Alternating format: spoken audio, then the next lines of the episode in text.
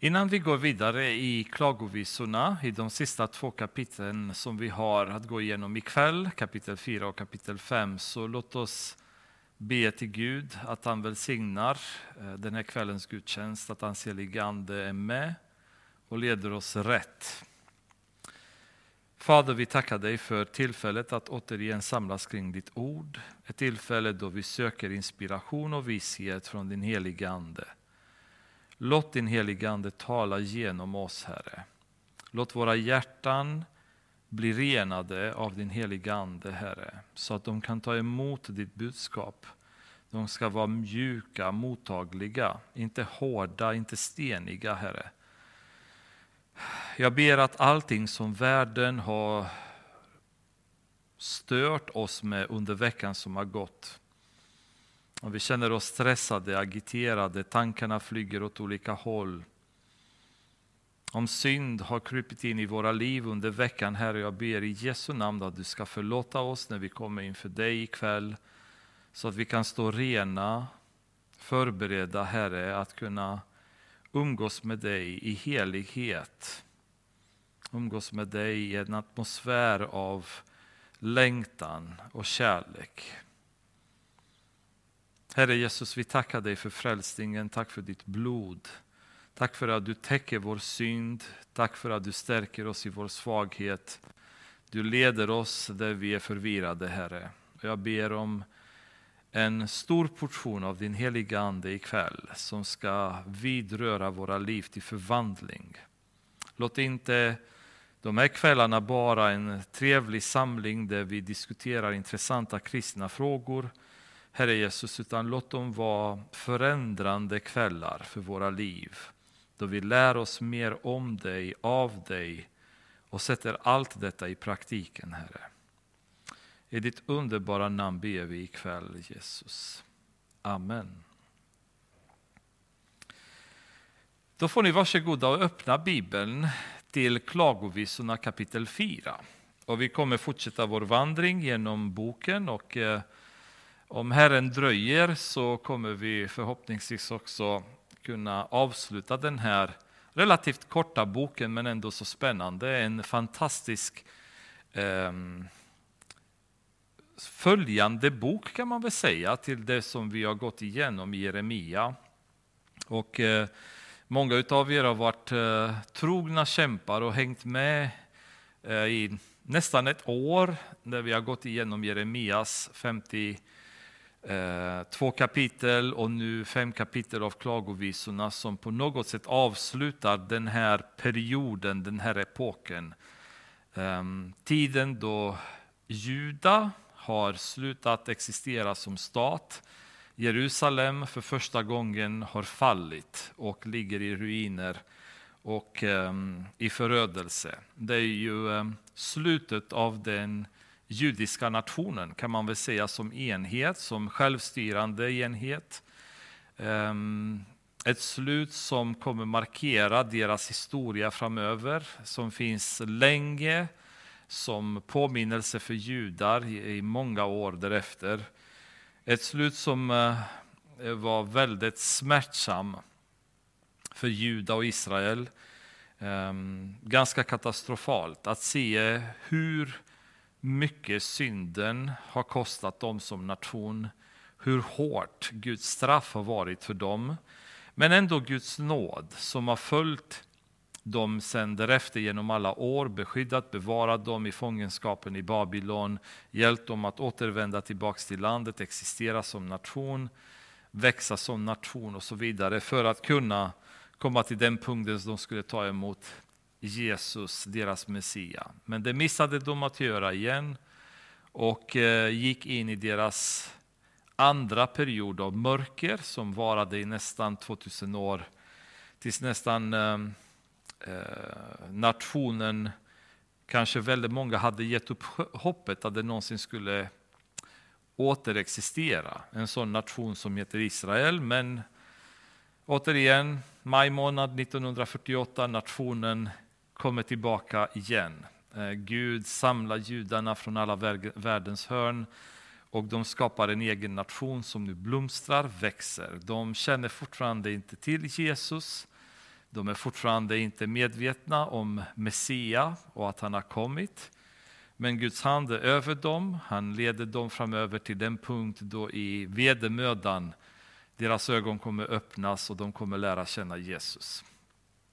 Vända sig, massväckelse av judar som kommer förstå att de har spikat honom på korset orättvist. Och en sorg men samtidigt en glädje kommer svepa över landet när de kommer inse att eh, Jesus har kommit och frälsning finns i honom. Eh, ganska snabb vandring genom forna historia och framtida historia. Men det är alltid trevligt på något sätt när vi studerar Bibeln att vi har lite sammanhang på böckerna och profetierna så att vi lätt hänger med. Annars är det risk att det blir lite rörigt och obegripligt och kanske misstolkat många gånger. Men vi befinner oss fortfarande nu i Klagovisorna, eh, fjärde kapitlet, då författaren, vilket vi tror var Jeremia, ehm, gråter och ehm, sörjer fortfarande efter Jerusalems fall eh, på grund av den förödelse som nationen upplevde under den här perioden när Nebukadnessar med kaldeiska arméerna eh, förintade staden i princip. Så vi börjar läsa från vers 1. Hur har inte guldet mist sin glans, det ädlaste guld förvandlats, heliga ädelstenar ligger utkastade i varje gathörn. Sions ädlaste söner, som liknade fint guld, hur räknas de inte nu som lerkärl, verk av krukmakarhänder? Till och med schakalerna räcker spenarna åt sina ungar för att ge dem di, men dottern mitt folk har blivit grym som strutsen i öknen. De barnets tunga fastnar av törst i gommen. Små barn ber om bröd, men ingen ger dem något. De som för åt läckerheter tynar bort på gatorna, de som växte upp i purpur måste ligga i dyn. Det vi ser här det är ju en spridning av förödelsen i samhället där eh, små barn, det är människor som förut levde i välfärd, människor som levde i höguppsatta samhällsklasserna. Alla påverkas av den här förödelsen. Svälten eh, som eh, existerade i Jerusalem under en lång tid innan murarna föll och kaldéerna invaderade staden eh, redan tog död på ett stort antal av befolkningen. Så plågorna och pesterna som härjade i staden decimerade folket. Eh, till den nivån hade svälten blivit där det fanns i princip inget mer att äta. Folk levde helt och hållet utan mat. Så även de som var av um, adels ursprung eller höguppsatta människor som det står här, de växte upp i purpur. De låg i dyn, även de. Och det finns ibland en, en känsla som vi har som människor, vi blir högmodiga och vi blir väldigt självsäkra. Eh, vi har åstadkommit häftiga saker i livet, vi har ett bra jobb, vi tjänar bra med pengar, vi bor i ett trevligt hus, vi kör eh, schyssta bilar och så vidare. Och det, det växer någon slags högmod, inte alltid väl uttryckt. Um, vi kanske inte upplever att vi går med näsan upp i vinden och så, men, men det finns en slags självsäkerhet och, och, och en dold arrogans i oss människor som tror att vi klarar oss väldigt bra. Vi, vi har det bra just nu. Vi har täppt till alla potentiella risker. Eh, vi har um, olika planer för vad som än händer så vet vi vad vi ska göra, hur vi ska placera våra fonder, pension, eh, Eh, hur vi ska sälja våra egendomar för att kunna parera för eventuella problem och så vidare. Men ingen av oss kan någonsin vara beredd på att befinna oss i ett läge då Gud vill göra upp med oss.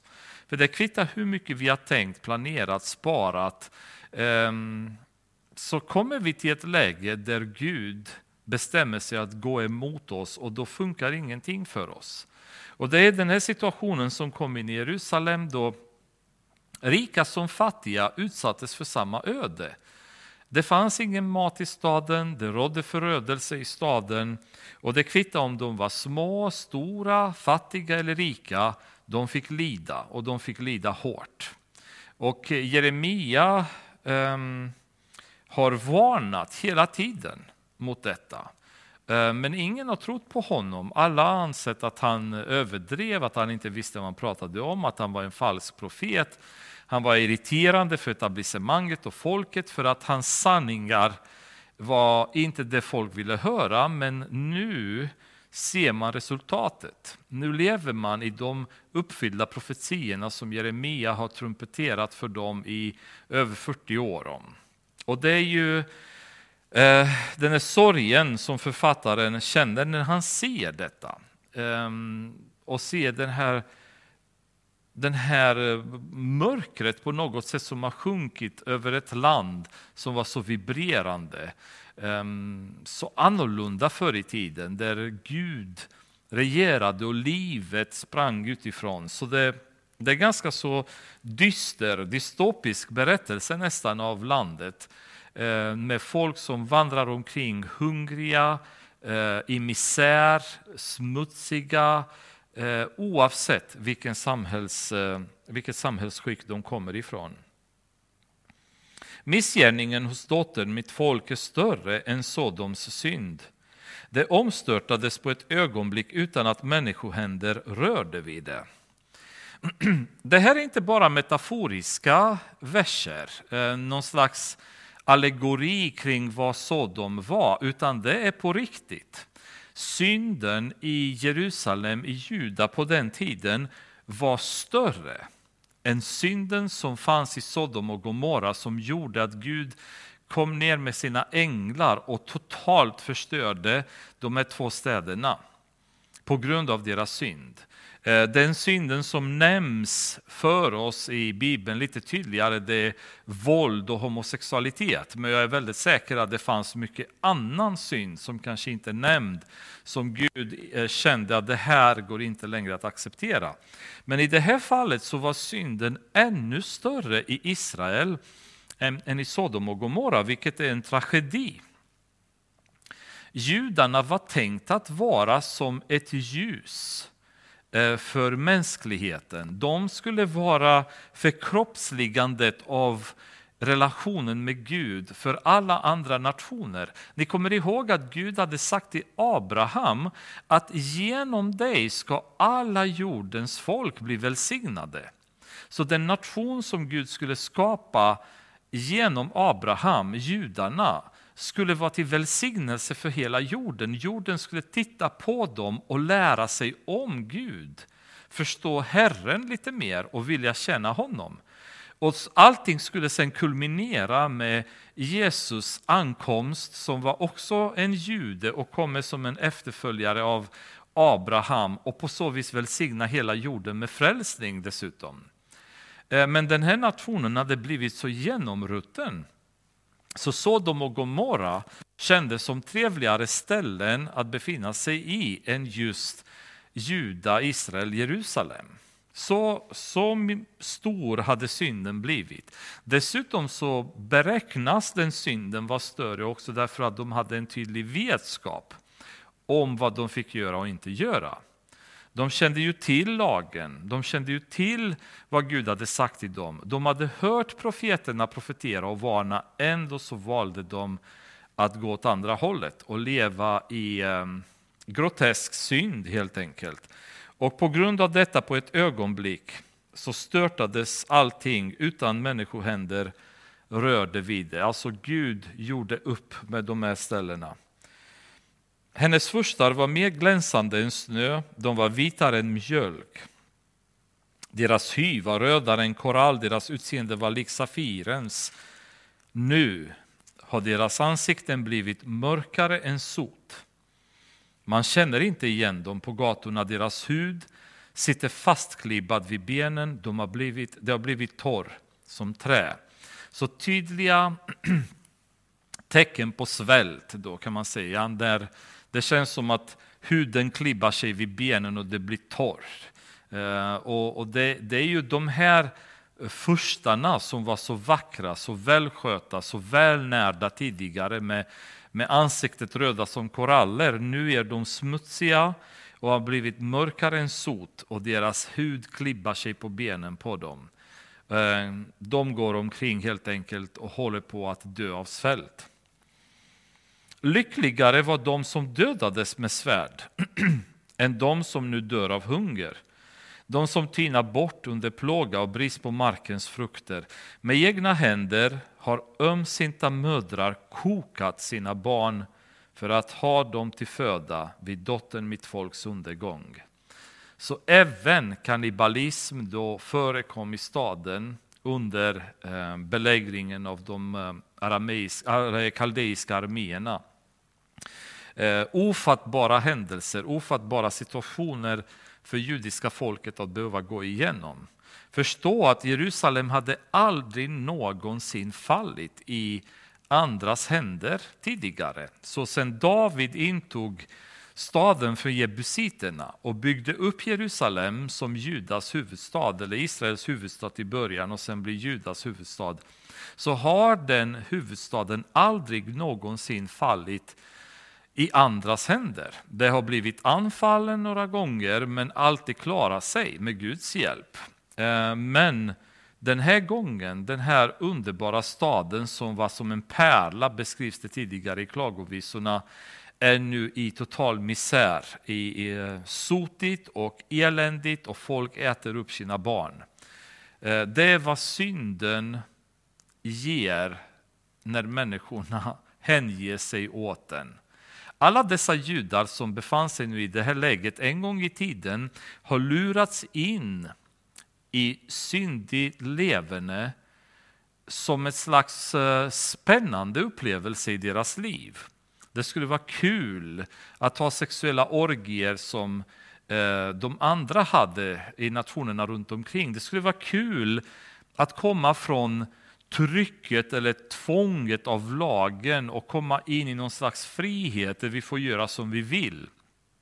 Vi är inte bundna av Mose lag längre. Alla dessa gör det och gör inte det som vi tycker är så jobbigt att behöva höra på. Och nu kan vi leva fritt och vi kan göra precis vad vi vill. Alla dessa lockelser som Satan har lagt fram för dem när de hoppade in på det tåget så hade de ingen aning vad det skulle leda dem till. Men en sak måste vi ha klart för oss och det är att synden leder alltid till förstörelse och förödelse. Alltid. Det finns ingen annan, annat slut. Det finns alltid en spiral där synden kommer accelerera om vi inte tar itu med det, tar det inför Herre Jesu fötter och ber om förlåtelse och komma ifrån det, så kommer synden bara öka. Synden stagnerar inte. Man kan inte säga att om jag blir lite elak mot en människa så händer det någon gång och så aldrig mer. En, en, ett elakt beteende kommer bara bli elakare och elakare. Det kommer leda till hat, det kommer leda till förstörda relationer. Ehm, en attityd att inte förlåta andra människor kommer accelerera till att vi blir mer och mer oförlåtande, oförstående för andra människors problem. Vi har börjat någonstans med att inte förlåta någon och sen fortsätter vi därefter till att vi inte förlåter större och större och större saker. Till slut så förlåter vi ingenting, vi accepterar ingen, vi förstår ingen. Högmod som börjar poppa upp huvudet i våra liv, om vi inte tar itu med det direkt, så ökar det i våra liv till groteska proportioner. Där ingen människa ens vill vara runt omkring oss och umgås med oss. Vi blir ehm, helt enkelt omöjliga att ha att göra med. Omöjlig för Gud att kommunicera med för att vi är förmörkade utav våra egna tankar, vår egen intelligens, oss själva. Och vi kan gå synd efter synd och se hur en synd som vi inte tar tag i och hanterar omgående i våra liv vill alltid spirala sig till större och större effekter tills det blir förstörelse. Det blir kollaps. Någonstans springer vi över kanten och ramlar ner i stupet. Och profeterna hade varnat om detta, men ingen hade trott på dem. Folket, som det står i Jeremia, de höll för öronen. De ville inte höra vad de hade att säga och nu betalade de priset. Men vem hade trott? Vem hade förstått att det här skulle vara slutet för dem? Vem skulle förstå idag att det slutar som det gör för väldigt många människor på grund av att de inte tar emot Jesus i deras liv? Att dag efter dag, vecka efter vecka, så vänder de Jesus ryggen, ägnar sig åt allt annat om honom, samtidigt som de är med varje dag som går närmare kollaps. Men de fattar inte, de tror inte på det. När det händer, då är det för sent. Så var det med judarna, så kommer det vara med oss. Herren har givit fritt utlopp åt sin förbittring. Han har utgjutit sin brinnande vrede. I Sion har han tänt en eld som förtärt dess grundvallar. Ingen kung på jorden skulle ha trott det. Ingen som bor i världen att någon ovän eller fiende skulle komma in genom Jerusalems portar. Eh, som jag sa förut, många har försökt. Många har velat, men ingen har lyckats komma in genom portarna och besegra Jerusalem. Ingen hade trott det. Ändå så hände det. Det har skett, vers 13, för hennes profeters synder och hennes prästers missgärningar därför att de är där inne, de där inne utgöt rättfärdigas blod. Återigen så är det ledarskapet där som har varit orsaken till kollaps. Människorna som Gud hade satt, tillsatt för att leda folket till honom och visa folket rätt från fel hade haft precis omvända uppgifter. De hade försökt att leda folket från Gud. De hade uppmuntrat folket till att synda istället för att leva heligt med Gud. Och de utgöt oskyldigt blod.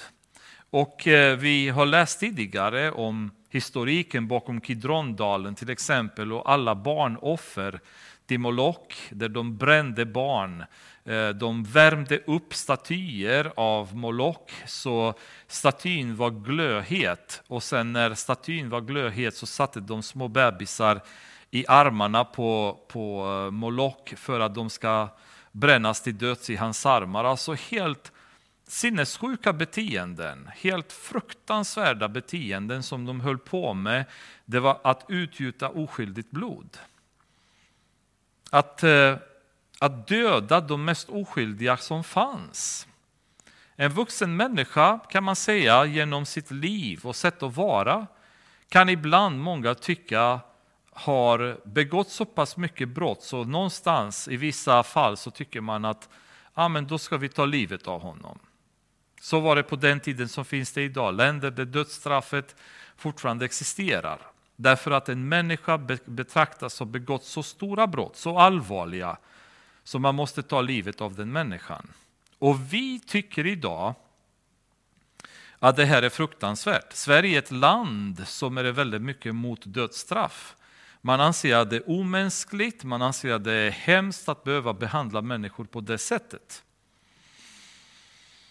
Men samma land, samma människor som säger sig vara emot dödsstraff för kriminella, för människor som har dödat, slaktat, skapat mycket förstörelse i samhället. Samma människor är för abort.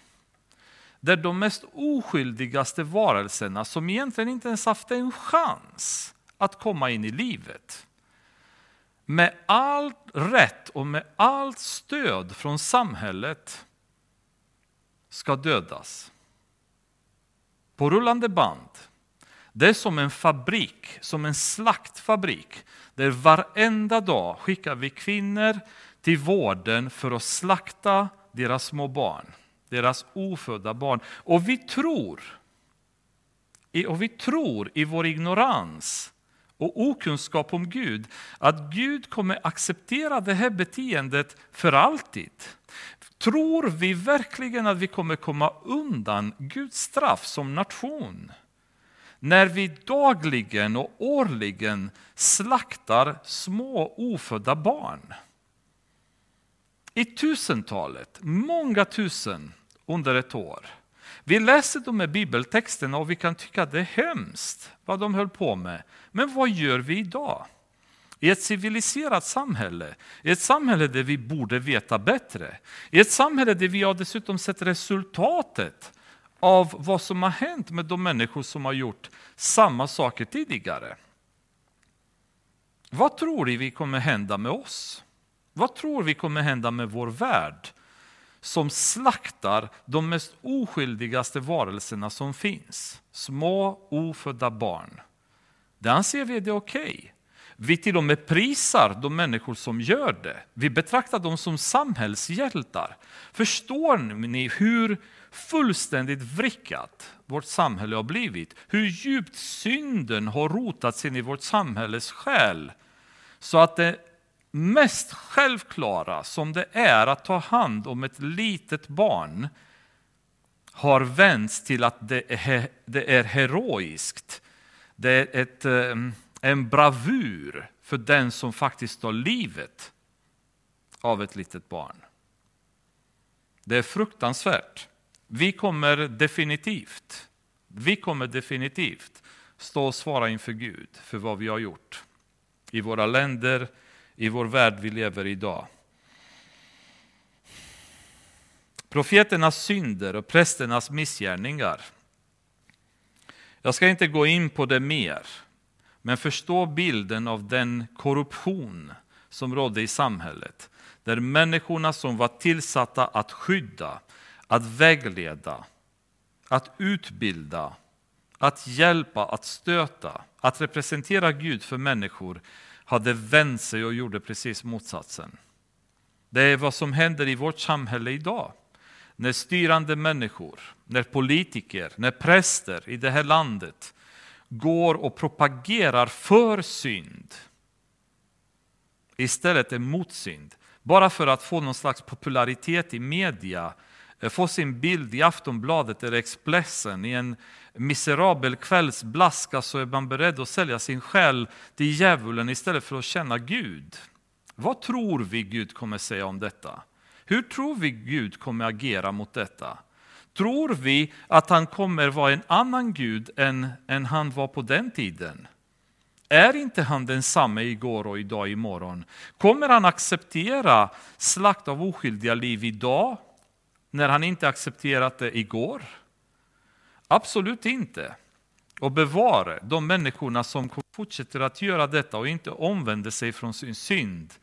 Omvänder sig till Gud, be om förlåtelse och söker hjälp hos honom. Annars finns det inget hopp.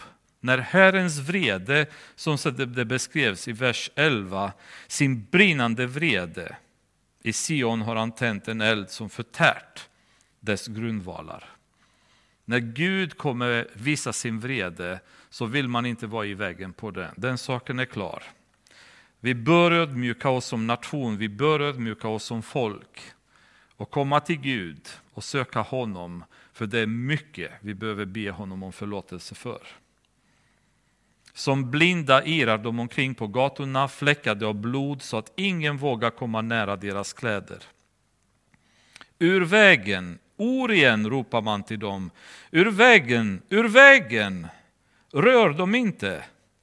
De flyr, ja, de irar omkring. Bland hedna folket säger man, här kan de inte bo.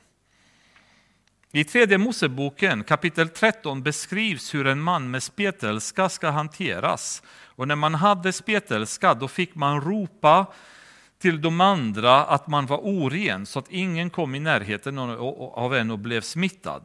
Och på samma sätt så skulle de här människorna nu bete sig som spetälskor ehm, som var bland den sämsta klassen i samhället. De fick leva utanför murarna, de fick inte ens vara med in i staden Eh, och ingen fick ha någon som helst kontakt med dem.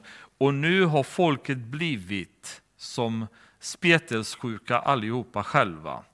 En, en eh, kroppslig bild av synd i nationen också. Och hedna folket runt omkring, runt omkring vill inte ha honom, ha dem heller hemma hos dem. I deras länder får de inte bo. Herren själv har skingrat dem, han vill inte mer ta sig an dem. Mot prästerna visas ingen aktning, mot de äldre inget förbarmande. Det här kan vi tycka är ju ah, lite tråkigt, lite synd, men inte jättestort problem. Kanske till och med en vers vi skulle läsa igenom relativt snabbt. Det är bara det att i Israel så var faktiskt respekten Eh, för präster och för de äldre extremt inrotat inrotad i nationens mentalitet. Och det var till och med ett bud givet ehm, i tredje Moseboken kapitel 19, eh, vers 32.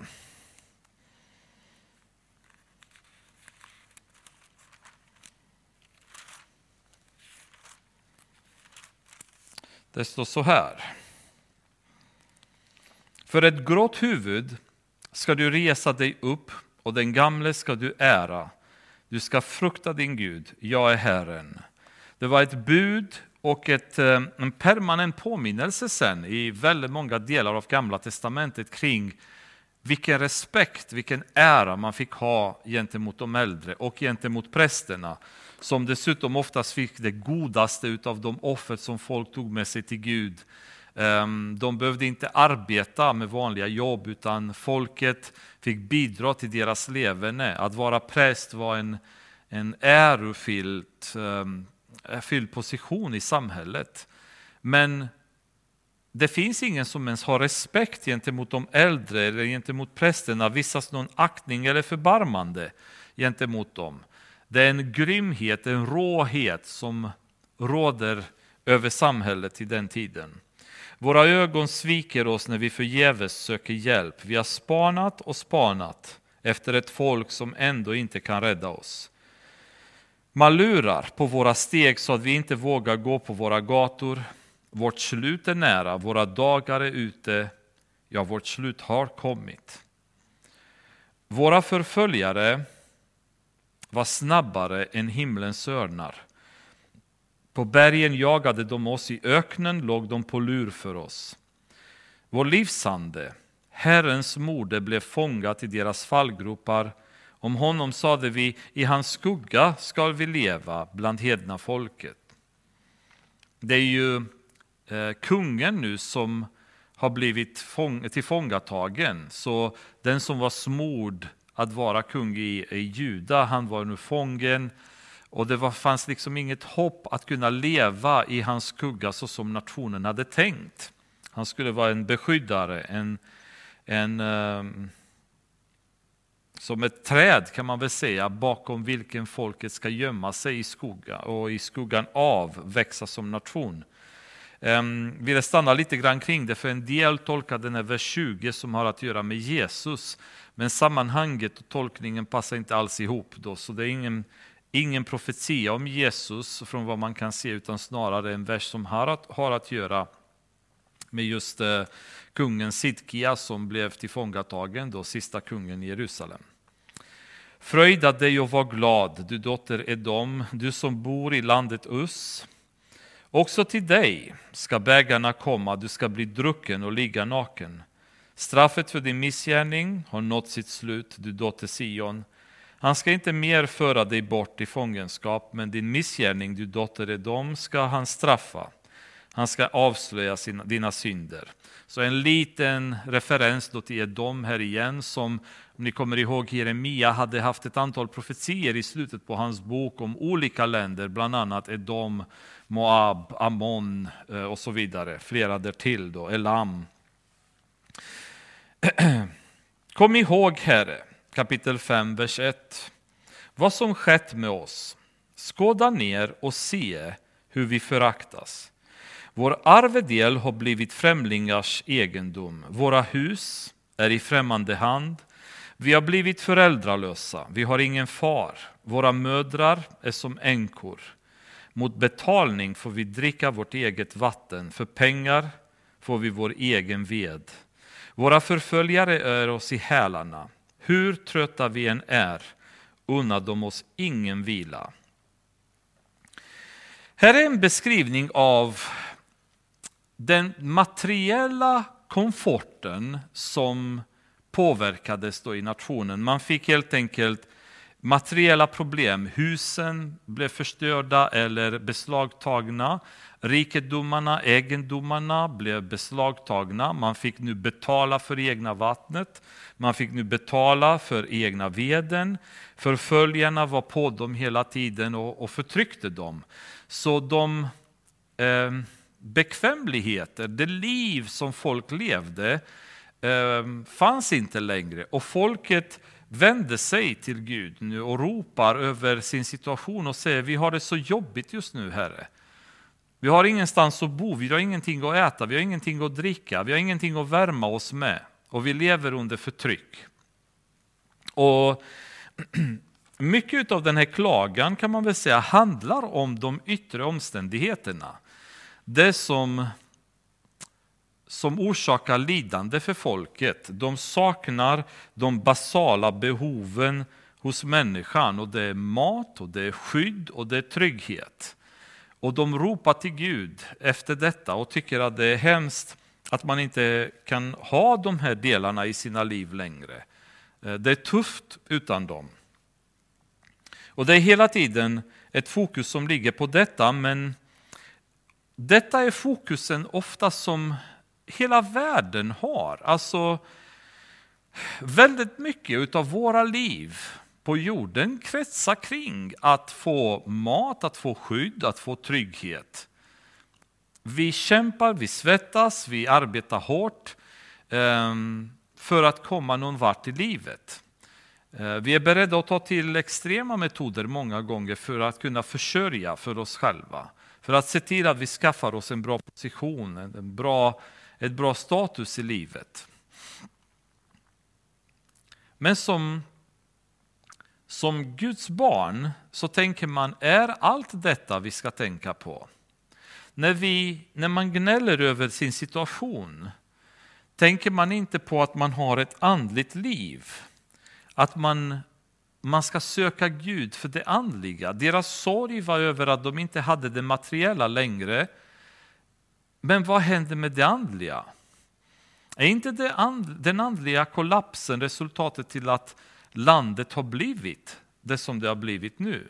Så vad är poängen med att ropa efter mat och skydd och trygghet när vi fortfarande inte vill vända oss till Gud? Ni kommer ihåg i slutet på Jeremia när de var på väg till Egypten hur den lilla skaran människor som fanns kvar i landet ändå inte hade förstått att förödelsen som kom över Jerusalem var en, ett resultat av deras synd. De trodde att det var de falska gudarna som hade varit arga på dem för de hade slutat offra och så vidare.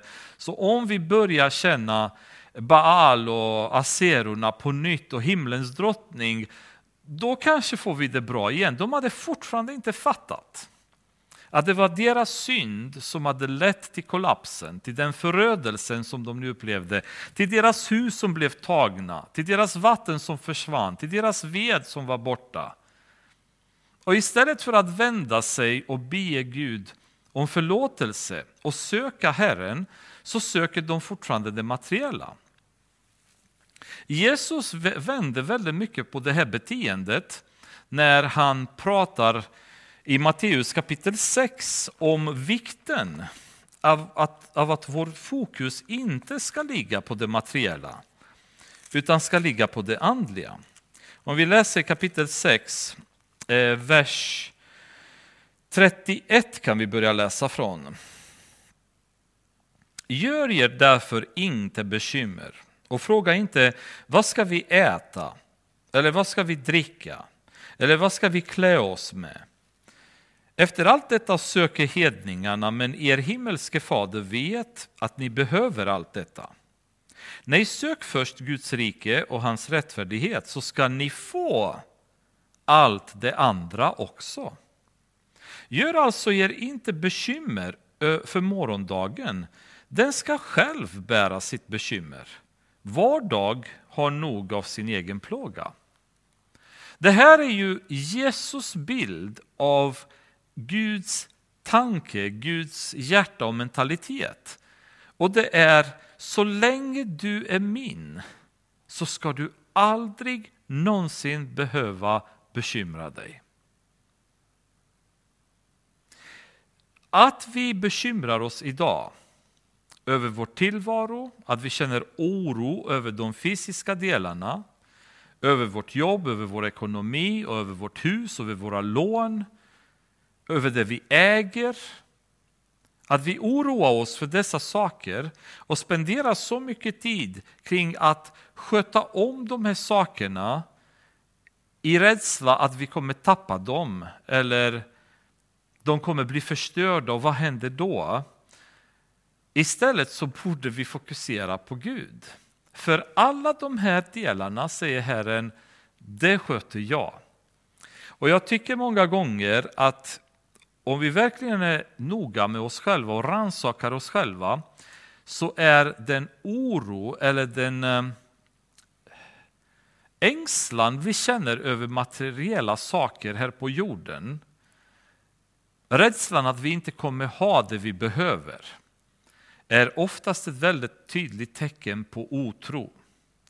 Vi tror inte på Gud, vi tror inte på hans löften.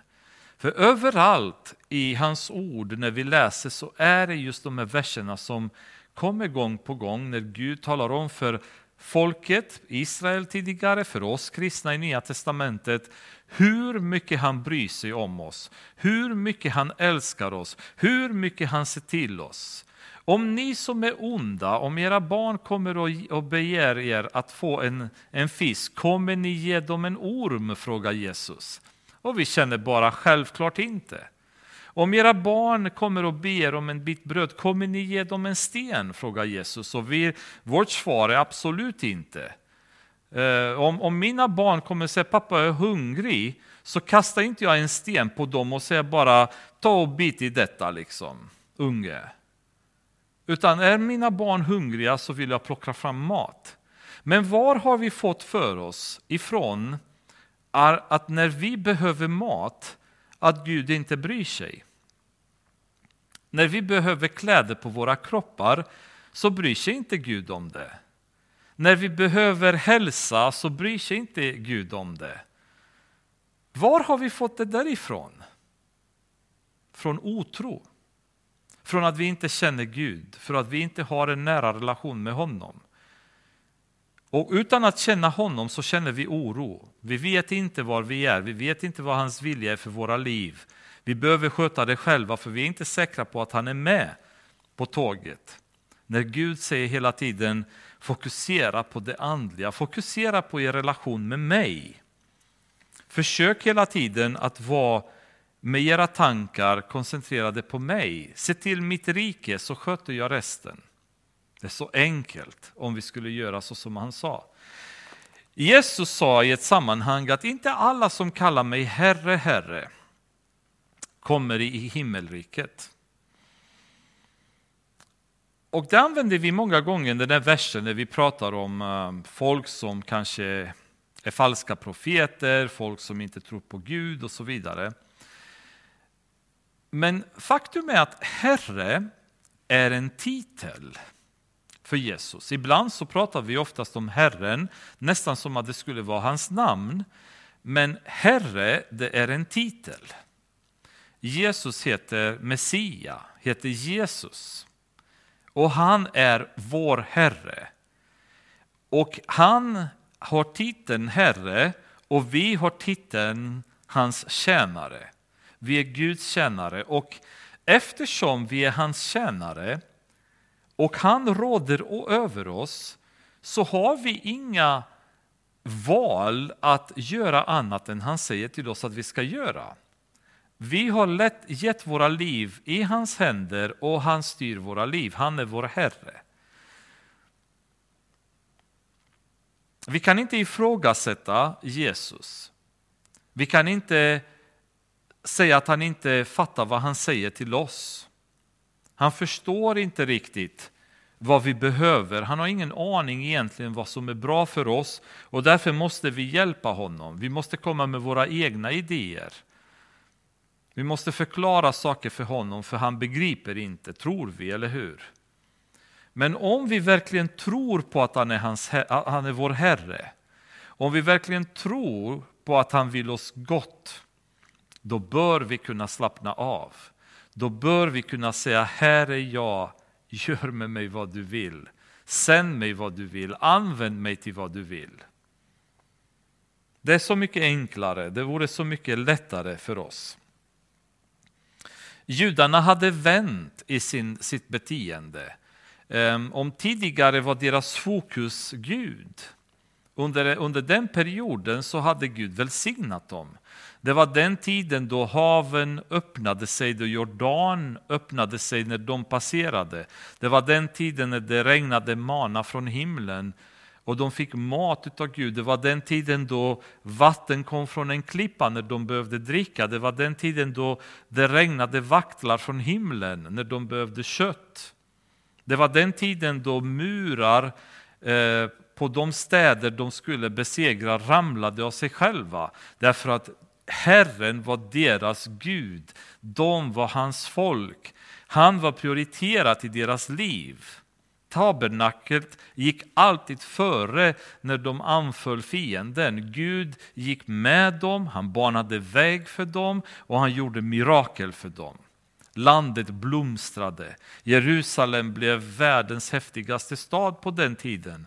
Gud rådde över landet och folket följde honom. Men sen på vägen började folket vända sig, söka sig själva till materialism, till vinster, till korruption, till förlustelser och så vidare.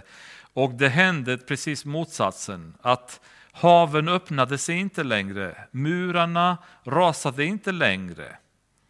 Sjukdomarna blev inte botade längre. Arméerna som kom och anföll dödades inte längre av Herrens ängel som det var tidigare. Allting gick åt andra hållet när folk valde fel prioriteringar i deras liv.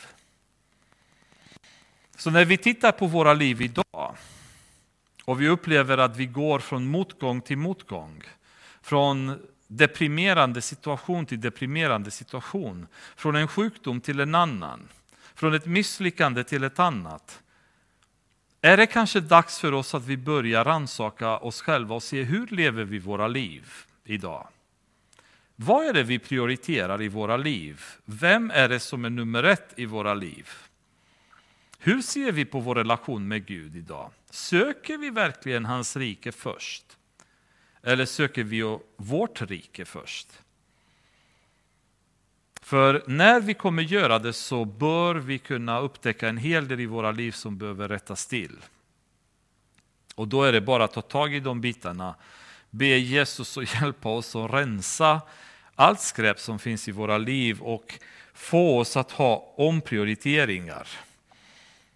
Klagovisorna visar oss det som har hänt på grund av missprioriteringar i judarnas liv. Kriminaliteten har ökat, våldet har ökat, kannibalism förekommer i landet, svält, torka, social kollaps på alla fronter. Katastrof som resulterade från att folket vände ryggen till Gud. När vi hör att det, det förekommer stora svält, naturkatastrofer runt om i världen, idag med vår västerländska moderna sätt att tänka så tänker vi bara att ah, det är naturfenomen, det blir bara så. Men man bör ha väldigt klart för sig att ingenting i den här världen sker. Inte en sparv faller till marken utan att Gud vet om det, utan att Gud har kontroll. Så att tro att stora områden av jorden idag som är drabbade av svält och torka ehm, är bara för att det har hänt är ju fullständigt naivt att tro det. Att katastrofer som inträffar gång på gång i många regioner i världen idag är bara händelser, bara slumpmässiga reaktioner på natur Eh, utvecklingen, någon vulkan som spottar ut lite lava här och där. Och det är ju, hela Nordafrika är ju i svält och, eh, och torka. Ja, det, det har bara blivit så. Bibeln talar om för oss att Gud tar itu med jorden, tar itu med befolkningen eh, på väldigt många olika sätt, inkluderande svält, inkluderande nöd, inkluderande krig, inkluderande sjukdomar. Att tro att den pandemi som råder idag över hela världen är någon slags bara händelse som Gud inte har kontroll över, som Gud inte har en plan med, är fullständigt naivt att tro. Så vi som folk bör rannsaka oss själva och gå till Gud och säga Herre, vad har vi gjort? Hur ser våra liv ut? Har vi syndat? Har vi gått ifrån dig? Har vi lämnat den där relationen som vi en gång hade med dig? Har vi fallit offer för materialism och världsligt beteende?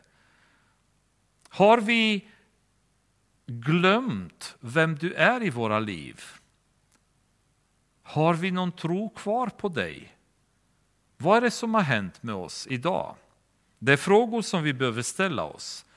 Och människor som är där ute som inte ens lär känna, lär känna Jesus måste verkligen ställa sig frågan, är det dags?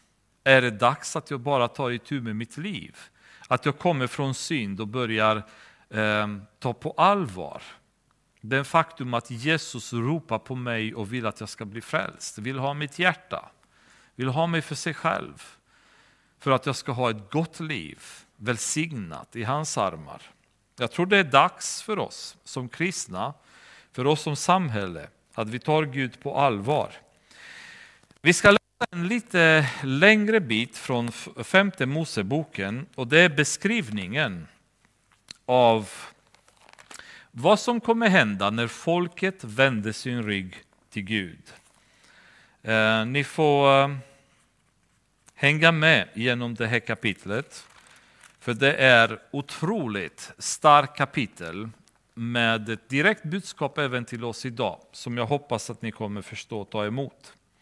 Kapitel 28, femte Moseboken börjar på vers 20. Herren ska sända över dig förbannelse, förvirring och straff i allt vad du gör och företar dig till, dess du förgörs och snabbt förgås för dina onda gärningars skull eftersom du har övergivit mig. Herren ska låta pesten drabba dig till dess att han har utrotat dig ur det land dit du nu kommer för att ta dig i besittning. Herren ska slå dig med tärande sjukdom, feber och hetta, med brand och svärd, med sot och röst. Detta ska förfölja dig till dess du förgås. Himmelen över ditt huvud ska vara som koppar och jorden under dig ska vara som järn, damm och stoft ska vara det regn Herren ger åt ditt land. Från himlen ska det komma ner över dig till dess du förgörs. Sen kan vi hoppa och läsa från vers 38. På åkern ska du föra ut mycket säd, men du ska skörda lite för gräshoppor ska äta upp den. Vingårdar ska du plantera och bruka, men inget vin ska du få att dricka och inget ska du få samla in, till maskar ska äta upp allt. Olivplanteringar ska du ha överallt i ditt land, men du skall inte smörja din kropp med oljan, för oliverna ska falla av. Söner och döttrar ska du föda, men du ska inte få behålla dem, för de måste gå i fångenskap. Alla dina träd och all din marksfrukt ska angripas av gräshoppor. Främlingen som bor hos dig ska höja sig över dig allt högre och högre, men du ska sjunka ner allt djupare och djupare. Han ska ge lån åt dig, men du ska inte ge lån åt honom. Han ska bli huvudet och du ska bli svansen. Alla dessa förbannelser ska komma över dig och förfölja dig och träffa dig till dess att du går under därför att du inte lyssnade till Herrens, din Guds röst, inte höll de bud och stadgar som han gav dig. Som tecken och under ska de komma över dig och dina efterkommande till evig tid. Eftersom du inte tjänade Herren, din Gud, med glädje och av hjärtans lust, Medan du hade överflöd på allt ska du komma att känna fiender som Herren ska sända mot dig under hunger, törst och nakenhet och brist på allt. Och han ska lägga ett järnok på din nacke till dess att han har utrotat dig. Herren ska sända över dig ett folk från fjärran, från jordens ände, likt örnen i sin flykt. Ett folk vars språk du inte förstår, ett folk med bister uppsyn, som inte tar hänsyn till de gamla och inte visar förbarmande med de unga. Det folket ska äta upp frukten av din boskap och frukten av din mark, till dess du utrotas, till de ska inte lämna kvar åt dig vare sig säd, vin eller olja, inte din nötboskapskalvar eller lammen i din jord, till dess de har gjort slut på dig. De ska angripa dig i alla dina städer, till dessa dina höga och befästa murar som du förtröstar på faller i hela ditt land. Ja, de skall angripa dig i alla dina städer, över hela ditt land, det land som Herren din Gud har gett dig. I sådan nöd och sådan trångmål ska dina fiender försätta dig, att du ska äta din egen livs frukt, köttet av dina söner och döttrar som Herren din Gud har gett dig.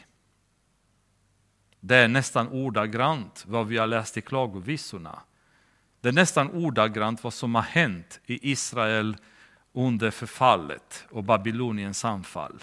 Detta hade Mose många hundratals år innan talat om för folket att det skulle ske. Det dröjde väldigt länge. Det dröjde väldigt länge. Men det skedde exakt så som det var sagt. Guds tålamod är mycket längre än vad vi ibland är beredda att föreställa oss. Vi kan inte begripa hans sätt att arbeta. Vi kan inte förstå varför han inte gör så som vi tror att han ska göra, när vi tror att han ska göra det. Men han ska göra det han har sagt. Allt annat vi tror på är bara självbedrägeri och ingenting annat. Synden kommer straffas precis så som Gud har sagt att det skulle ske. Detta var sagt eh, i femte Moseboken när de närmade sig, närmade sig landet och Moses nu skulle förbereda folket inför vad som komma skall. Och det, det som ordagrant uppfyllelse av profetierna från Jeremia och händelserna under babyloniernas anfall. Det är nästan som att man får gåshud när man läser den här 28 kapitlet i femte Moseboken. Under de senaste åren så tycker jag att vårt land har mått gott. De senaste två åren åtminstone har vi haft underbara skördeår i vårt land. Eh, där ladorna har verkligen fyllts på hos våra bönder. Eh, gott väder hade varit. Vi har eh, haft en bra ekonomisk period i Sverige under de senaste åren. När vi lever på en nivå som kanske många av era mödrar och fäder och mormödrar kanske aldrig skulle ha drömt om att man skulle leva på det sättet som vi gör idag. Den välfärd som vi upplever. De som vi upplever fattiga idag var folk som hade det gott förr i tiden, många utav dem. Men hur har folket, hur har vi betett oss under den här perioden? Har vi kommit närmare Gud i tacksamhet och ödmjukhet över hans godhet och nåd? Som trots vår synd så öser han så mycket välsignelse över oss. Detta skulle bryta ner vårt högmod. Det skulle få oss att valfärda till Gud. Det skulle få folk i samhällena att bli frälsta på rullande band, ta emot Jesus i deras liv som ett tecken på att han är så god mot oss. Titta vad han gör. Alla dessa välsignelser som han ger oss. Det är underbart att se hur mycket Gud gör för oss. Hur mycket han försöker. Eh, någon sa en gång att Jesus gör så mycket för en människa hela tiden så att komma till helvetet är riktigt, riktigt hårt arbete. Det är väldigt kämpigt att navigera bland alla de välsignelser och hinder som Jesus försöker att ställa i vägen för oss för att vi inte ska gå mot stupet, mot kollapsen. Men ändå så många människor, de kämpar så hårt att stå emot Jesus. och kämpar så hårt för att komma till kollaps, till helvete, till förödelse, till förstörelse i deras liv. Varför? Varför inte bara stanna till och säga åh, tack Herre för att du är så god. Du gör så mycket gott mot oss varje dag. Vi vaknar och vi kan stå på benen, vi har mat på bordet och solen lyser, fåglarna kvittrar. Naturen är välsignad. Det är frisk luft. Vi har ett land som fungerar, vi har elektricitet i våra hus. Allting funkar som det ska. Men vi glömmer bort att tacka honom och söka honom. Att söka hans rike och känna bara, Herre, du har tagit hand om alla dessa andra saker. Låt oss då fokusera på ditt rike. Låt oss leva för dig nu, Jesus. Paulus pratar om att vara korsfäst för Jesus och död för världen och bara levande för honom nu. Allt annat är orelevant för våra liv. Vi måste ransaka våra liv, våra själar och se om vi lever rätt med Gud, för han förtjänar det. Vi har räckt ut vår hand, vers 6, till Egypten och till Assyrien för att få bröd att mätta oss med, men våra fäder har syndat. De finns inte mer. Vi måste bära deras missgärningar. Slavar härskar över oss. Ingen finns som befriar oss ur deras hand. Med fara för vårt liv hämtar vi vårt bröd, bärgar det under öknens svärd. Vår hud är glödande som en ugn, febersjuk av hunger. De våldtog kvinnor i Sion, jungfrur i Judas städer. Furstarna blev hängda av dem, de äldre hedrade man inte. Unga män måste bära på kvarnstenar, pojkar dignade under bördor av ved. De gamla sitter inte längre i porten, de unga har upphört med sin musik. Glädjen är borta från vårt hjärta, vår dans är förvandlad till sorg. Kronan har fallit från vårt huvud. Ve oss att vi syndade så. Därför har också vårt hjärta blivit sjukt och därför är våra ögon förmörkade. Sions berg ligger öde och rävar strövar omkring på det. Du, Herre, förblir för evigt din tron från släkte till släkte. Varför skulle du glömma oss för alltid, överge oss till evig tid?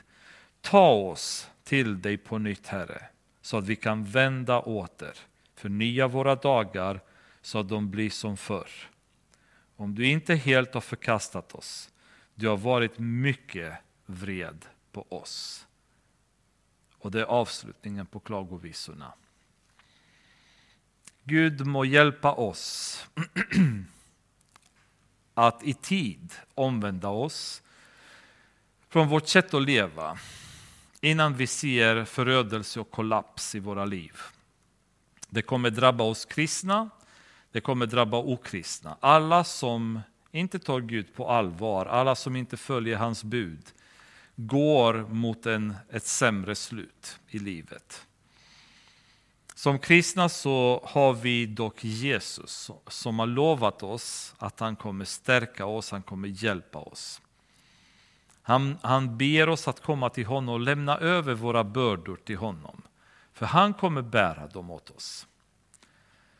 Så det, ikväll så är det ett perfekt tillfälle för oss att återigen ta ett beslut av att komma till Jesus och överlämna våra bördor till honom. Allt som gör oss tyngda idag det materiella, det världsliga som tynger oss hela tiden, låt oss lämna det till hans, hans armar och låt oss få börja fokusera istället på honom. Att kunna spendera vår tid i beundran inför Jesu närvaro. Umgänget med honom som ger liv, som ger harmoni till oss, frid som övergår all förstånd. Vi har en chans nu igen att komma tillbaka till honom. För han väntar på oss, han knackar, han väntar, han vill komma in och han vill äta med oss. Underbar liten kort bok, Klagovisorna, med väldigt mycket lärdom för oss. En väldigt bra efterföljare till Jeremia som sammanfattar, återigen, hela den här perioden då Israel försvann som land. Eh, det har varit en lång tid som vi har spenderat i Gamla Testamentet nu, eh, ungefär ett år sammanlagt. Eh, stundtals kanske lite tungt för en del av er med mycket namn och datum och händelser och situationer som vi är kanske lite mer främmande för. Men jag hoppas att det har varit en, en tid där ni har fått en uppfattning och en förståelse eh, som är djupare, tydligare av både Jeremia och nu klagovisorna. Och med Guds hjälp, om allting går som det ska, så är förhoppningen att nästa gång så ska vi komma in från Gamla Testamentet in i en fantastisk spännande tid i Nya Testamentet då vi kommer börja och gå igenom apostlagärningarna på samma sätt, vers för vers från hela boken. En eh, underbar bok som kommer vara förhoppningsvis inspirerande för mig och för er när det gäller livet i församlingen. En dynamisk, aktiv och växande församlingen under totala ledning av Jesus Kristus och ingen annan. Så eh, ni får gärna börja läsa Apostlagärningarna inför nästa vecka så att ni bekantar er med boken och känner att ni kan följa med sen när vi börjar gå igenom det. Och eh, hoppas att Gud kommer leda oss rätt genom den så vi förstår eh, vad han vill säga till oss och inte vandra omkring i konstigheter eller villoläror. I allting vi pratar om här så vill jag dock uppmana er att bete er precis som kristna i Berea gjorde och det är att när Paulus predikade så gick de hem och sökte i skrifterna för att se om det han sade stämde, om det var rätt. Och det är min förhoppning att ni gör också, att ni inte tar det jag säger som absolut sanning, utan att ni på allvar tar och gräver i Bibeln därefter på egen hand och ser om det vi pratar om här är rätt. Eh, så att ni agerar som ett filter som potentiellt kan filtrera någonting som kan komma ur min mun som inte är rätt, som inte kommer från Herren, så kan ni fånga det och eliminera det så fort som möjligt. Men eh, hoppas att ni eh, har haft en härlig stund genom klagovisorna och att ni har förstått den här ovanliga boken som inte oftast pratas om eller ifrån för den delen. Men eh, det har varit en spännande resa att gå igenom och se eh, efterföljaren av Jerusalems fall och eh, känslan efter all den förödelse som hade inträffat. Fader, vi tackar dig för den här tiden som vi har haft tillsammans med dig. Den visshet, den kunskap, den ledning vi får av dig. Herre, låt ditt ord bränna i våra hjärtan. Låt det bara fortsätta och ge resultat, Herre. Bara mata in det, tryck in det, Herre, i våra liv tills den punkten då ordet börjar verka och vi börjar leva efter det, Herre. Så att vi inte bara är hörare av ditt ord, men också görare. Din kraft behöver vi, Herre Jesus, så att vi kan göra det i ödmjukhet och göra det rätt. Och bara göra det tillsammans med dig. Det är så mycket roligare när vi gör det ihop, Jesus, än att vi gör det själva. För du är så underbar att vara ihop med. Du är alltid så härlig, Herre Jesus, och har runt omkring oss. Du ger oss glädje. Så fort du kommer in bland oss så blir det bara glatt. Det blir roligt det blir levande. Utan dig så blir det dött, det blir tråkigt, det blir meningslöst. Så vi ber Herre Jesus att vi framöver att vi ska ha dig med oss i allt vi gör, i alla bibelstudier, alla gudstjänster Jesus. Att du ska vara med, styra och leda och vi ska bara följa. Du ska vara vår Herre, vi ska vara dina tjänare. Fader, i Jesu namn ber vi över allt detta, överlämna dig i dina händer Herre. Amen.